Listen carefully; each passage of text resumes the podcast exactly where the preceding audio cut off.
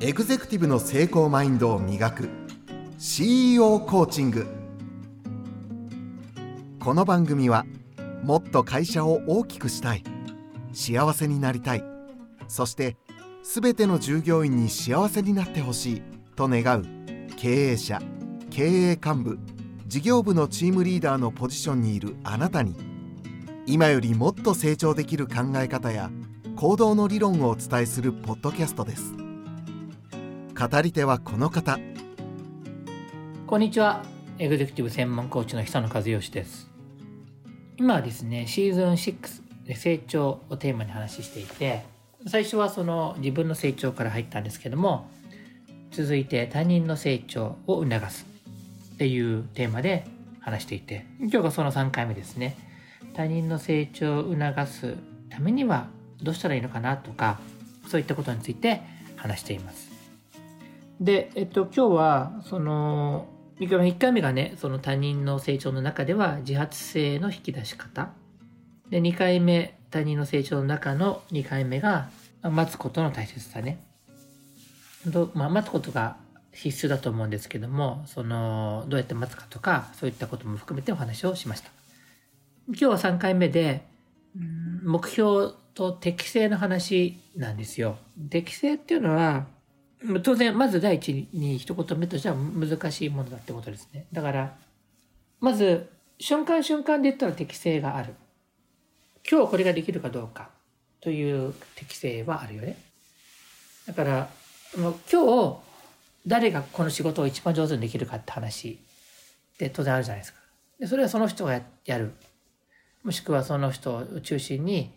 分担するってことがあると思うんですけど。じゃあ今日から1年先までの間と今日から3年先までの間に誰が一番よくできるかとか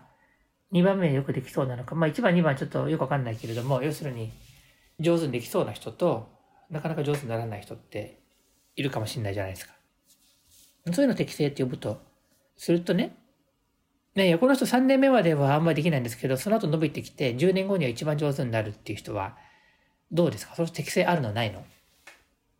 悩むでしょ？あのこういう話聞いたことあるありますかね？いろんなその伝統工芸の職人さんっているでしょ？いろんなの。お椀作ったりお皿作ったり。他にもいろいろあると思うんですよ。での聞いた話なんですけどおそらくそうだと思うのは器用な人は1年ぐらいでマスターしちゃうから続かないんだと。やめちゃうんだと。あんまり器用じゃない人は1年経っても2年経っても下手くそなまんまなんで続けるんで10年後一番上手くなってるんだと。どっちが適性あるのかよくわかんないですねこれは。でしょ？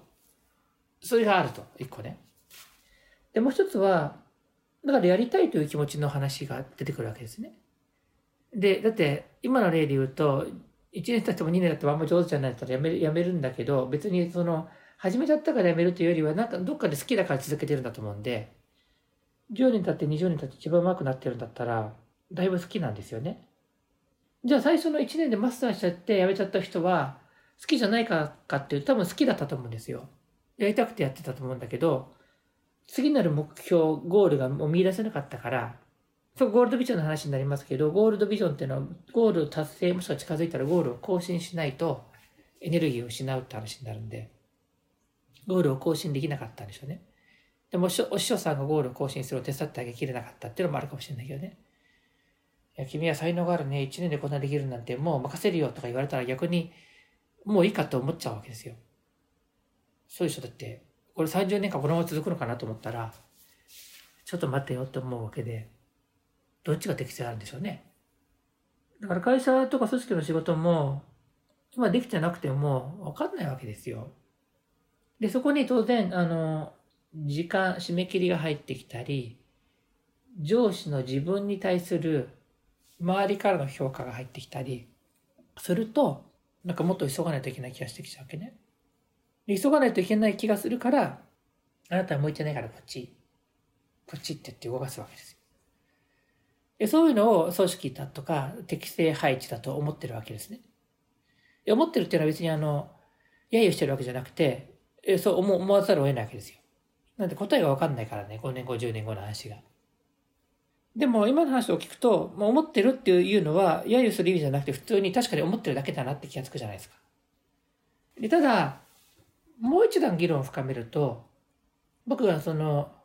大好きなね、本本の、あの、本というか、まあリ、リーダーシップの研究者のマーカス・バッキンガムっていう人がいるんですけども、まあ、最近はあんまり本読んでないけど、昔すごいよく勉強したんですけど、マーカス・バッキンガムってストレングスファインダー作った人ね。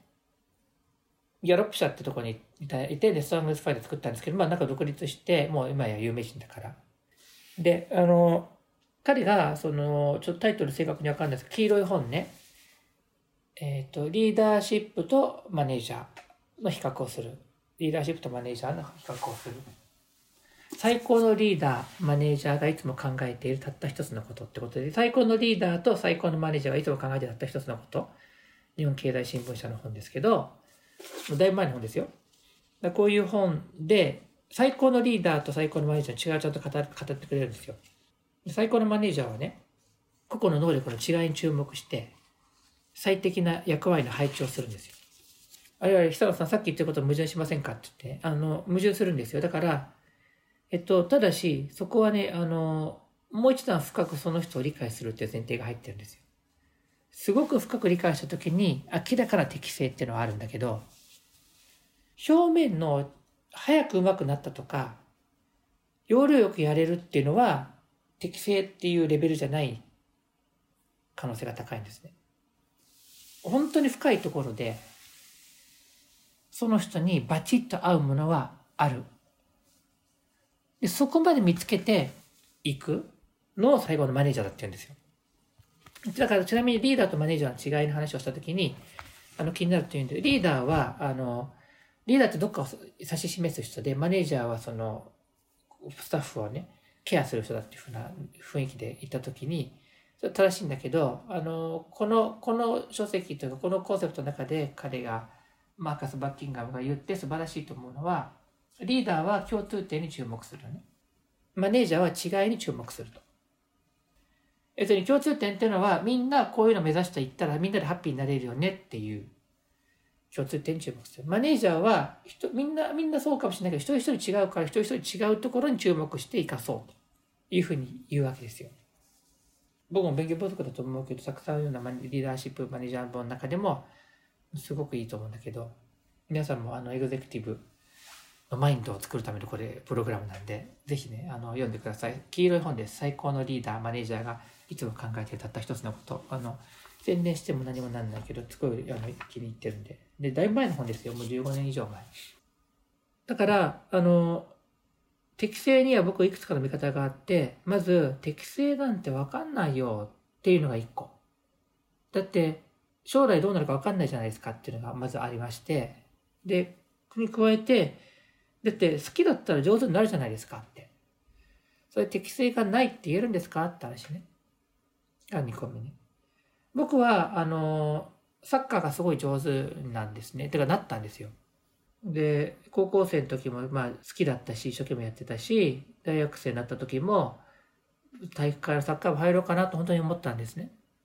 でもまあ、あの、他にあの音楽やりたかったのと、まあいろんな意味でカルチャー的にも、サッカー部、体育会じゃないかなと思ったんでやめたんですけども、それぐらい一生懸命やってたんですけど、すごい子供の頃全然運動得意じゃなかったのに。で、サッカーが、だサッカーだけが大好きで、一生懸命一生懸命やってたんです。誰も、あの、僕たちの時代って少年野球の時代なんで、サッカーってね、あの、超マイナースポーツだったね。今信じられないと思うけど。みんな野球やってて、で、僕、僕だけ一人で、本当に一人でサッカーボール蹴ってたんですよ。で、一緒にサッカーやってくれる友達も、いや、今日は野球の日だからって言うとそっち行っちゃうから、一人でポツンとやってたのね。そしたらね、あの、サッ運動神経が別に良かったわけじゃないっていうか、できてなかったんだけど、サッカーが上手になってったら他の運動もできるようになったんですよ。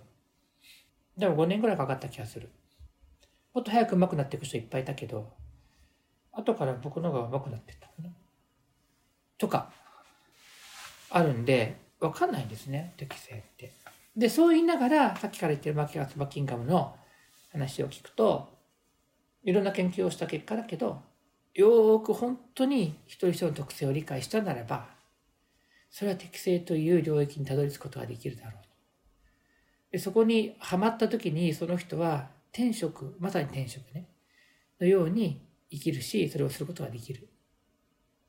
だけど、そういう場所が、まず、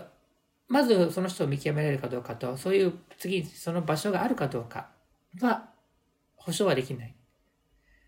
まあ、仕事で言ったら分かりやすいと思うので、仕事の話をしますけど、そういう職種があるかどうかは、あるとは限らない。その場で。だから、この会社にはあなたにぴったりなものが、仮にこの A さんの適性を完全に把握したとしても、申し訳ないと。あなたに5年働いてもらったけど、あなたにぴったりの職適性の職種がないと。どうするっていう会話をすることになるわけです。いや、それでもあの生活のために、それやりますと。その適性は趣味の世界で追求しますっていう言い方もあれば、あっちの職種は自分の適性に近いので、それをやりながら、そういったあの自分に合ったものを、役回りを作っていけるように頑張りますっていうのもあるし、もしくは、そうですよね。私もそう思ってたんですと。やっぱり自分が、あの、一番こう、ぴったりだと思える場所で働けるように、外の世界で仕事を探してみますとか、なんか自分で事業、フリーランスやってみますとか、いうこともあるかもしれない。で、僕がリーダーとしてしてたのは、自分が会社のマネージャーだったり部長だったりするときに、そこに向き合って、やめた方がいいよって言ったりしてたんです。やめた方がいいよって言い方、そのまま言い方しないけど、まあ、あの、こういう感じだから、あの、ここじゃなくてもいいと。他の選択肢もあるよ。どうするかは自分で考えて。って言ったのね。で、全員、全員に言ってたんです。で、ここがハマってると思ったらハマってるっていうね。だから、で、そこに僕の、あの、都合は入ってないのね。これね、あの、適正とか言ってね、自分の都合を入れる人いるんですよ。君エースだから失っては困るって言うと、なんか逃げ逃げちゃうからそうじゃなくて、いや、合ってると思うよとか言っちゃってね。自分があの失いたくないだけだったりね、するわけですよ。でもまあ、それをね、それを別にその痛烈に批判しない、しょうがないと思う。けど、僕はそうしてなかったってことだけは言える。で、僕はそうしてなかったから、今、こういうことができてるっていうのもあるね。自分の都合はないんですよね。目の前の人と対峙した時に自分の都合はないわけ。だから、あの、部下が、優秀な部下が辞めて、佐川さんなんであの人辞めちゃったの？って言われたことありますよ。いや、あの、で、いわゆるそういう意味で言うと一時的に評価が下がるってこともあるんじゃないですか。でもまあ自分の経験からすると、その人はきっとどこかで活躍してて嬉しいはずだし、僕に騙騙されてっていうか一時的に騙されて、もうちょっと引っ張っていてもらったとしても、やっぱり最後はもういいやってやってダメて、なんか一年引っ張られたみたいなふうに思うのかもしれないしね。でも難しいと思います。それは。僕の場合はいつかまた自分で授業をやることを決めていたんで、ちょっとスタンスが違うから。でそうすると、あの、じゃあどこに行くかっていうと、最後は、正直に言うことね。言ってほしいけど、あなたの適性はわかると。だから、一緒に頑張ろうよっていう、良ければっていう、そういう正直なスタンスで、あの、気づきますから本人。合ってないなと思えば。っていうあたりですかね。で、最後に、ちょっと長くなっちゃったんですけど、難しいのは、うん、やっぱ難しいな、この人合わないな、この仕事って。いう場合があります。で、他の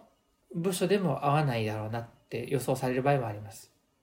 どうすればいいかっていうと、あの、一回一回判断するっていうかね、回一回話し合って判断することになると思いますね。ここでうまくいかなかったから、あっちでうまくいかなかった。うまくいくかいかないか言ってみないとわかんないし、一生懸命本人がやりたいという意思がある限り、もちろん遅刻するとかね、本当にサボっちゃうとかそういうのはダメだと思うけど、意思がある限りは、チャンスっていうのは作り続けていって、で、どこかで自然な判断ができる本人がね、もうちょっとなんかないかなってできるのが望ましいですね。でもこれは、資本主義的に言うとうまくいかないんで、会社が2つに分かれるとしたら最後ね、えっと、成果に注目する会社と成長に注目する会社があるんで、成果に注目する場合は早い判断になるし成長に注目する会社は判断が遅いでしょうけど長い目で見る場合は成長に注目する会社にはメリットもあると。これは多分にリーダーだったり経営者の好みだと思います。皆さんがこれリーダーの立場で聞いてるならば自分はどっちかなと成果成果かなと成果型かなそれとも成長型かなっていうのを考えると自分の過去の判断意思決定の、まあ、理由が分かってくると思うのでそのあたりがどちらであるかによって適性が明らかにない場合の判断が変わってくるのかなっていうところですね。はい。そんなことです。さあ、今日はここまでですね。番組登録をお願いするとともに質問や感想がある場合には、ポッドキャストの概要欄のお便りフォームからお知らせください。これ話していることはノートでも書き起こしていますので、そちらもご覧いただいて、と他にも聞きたいことがあったら、またお便りフォームで質問するって形でお願いします。またお会いするのを楽しみにしています。佐野和義でした。